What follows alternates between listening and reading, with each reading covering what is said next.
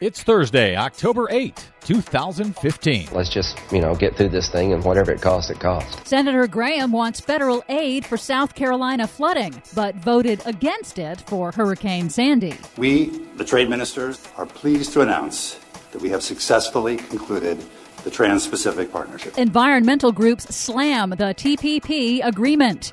New rules to protect farm workers from pesticides fracking companies wasting taxpayer money. Plus, our economies, our livelihoods, and our food all depend on our oceans. Two new marine sanctuaries for the U.S. All of those stories and more straight ahead. From BradBlog.com, I'm Brad Friedman. And I'm Desi Doyen. Stand by for six minutes of independent green news, politics, analysis, and snarky comment. You voted against that federal funding package during Hurricane Sandy. I don't really remember that. really, Senator? You don't remember that? I don't really recall that. Are you sure? No, we did check, and you did vote okay. against that Hurricane I, I Sandy relief package. Look at it and tell you why. Yeah. Yeah. This is your Green News Report.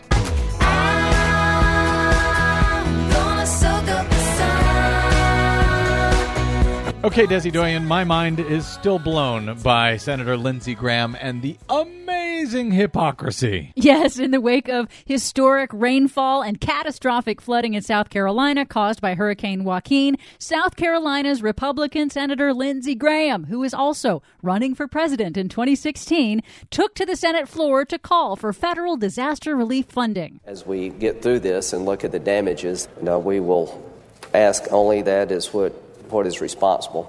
We're not going to ask the federal government to do anything that's beyond uh, the responsibility of the government. Uh huh. But after Hurricane Sandy, Senator Graham joined with Republicans in opposing federal disaster funding for victims of that disaster. When confronted by that fact on CNN, Graham said he didn't remember. So rather than putting a price tag on it, let's just, you know, get through this thing and whatever it costs, it costs. The uh, your critics are already saying you want federal funding to help the people of South Carolina, but correct me if I'm wrong, you voted against that federal funding package for the folks in New Jersey during Hurricane Sandy. Uh, I'm all for helping the people in New Jersey. I don't really remember that me voting that. There was way. a big relief package. Apparently, yeah. you, a lot of other Southern senators and yeah, representatives I, I, voted against. Yeah. Well, anyway, I don't really recall that. Yeah, yeah, not not ringing a bell. Oh well. Meanwhile, U.S. international trade negotiators say the U.S., Japan, and ten Pacific Rim nations have reached a final agreement on the largest regional trade accord in history, the controversial Trans-Pacific Partnership, or TPP. Negotiated in secret, the full text still has not been released, but core provisions received mixed reviews from environmental groups. The World Wildlife Fund praised new rules to stop illegal wildlife trafficking trafficking. But other environmental groups, like the Sierra Club, urged Congress to reject the pact, saying it gives corporations the right to sue a government to overturn environmental regulations that might impact future profits. So corporations will have the right to sue governments because environmental regulations, they will say,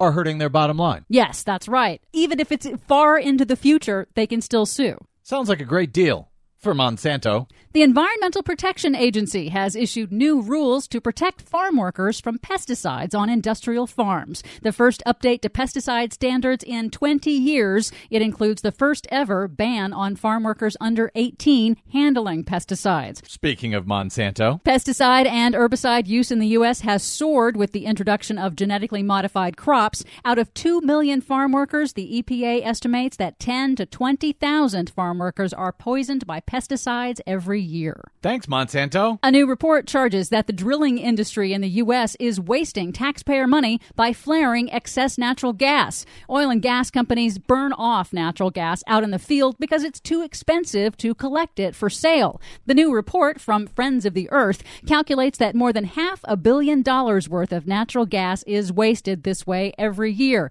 and calls on the Federal Bureau of Land Management to stop that flaring on public lands, saying taxpayers taxpayers are losing more than $65 million worth of lost royalties. That's those flames that are coming out of a pipe that you sometimes see when you drive by one of these fields? That's right. Finally, some good news. President Obama has announced he's using his executive authority to create two new marine sanctuaries in the U.S. In a videotaped message to an international oceans conference, Obama stressed the importance of preserving the ocean. Our economies, our livelihoods, and our food all depend on our oceans.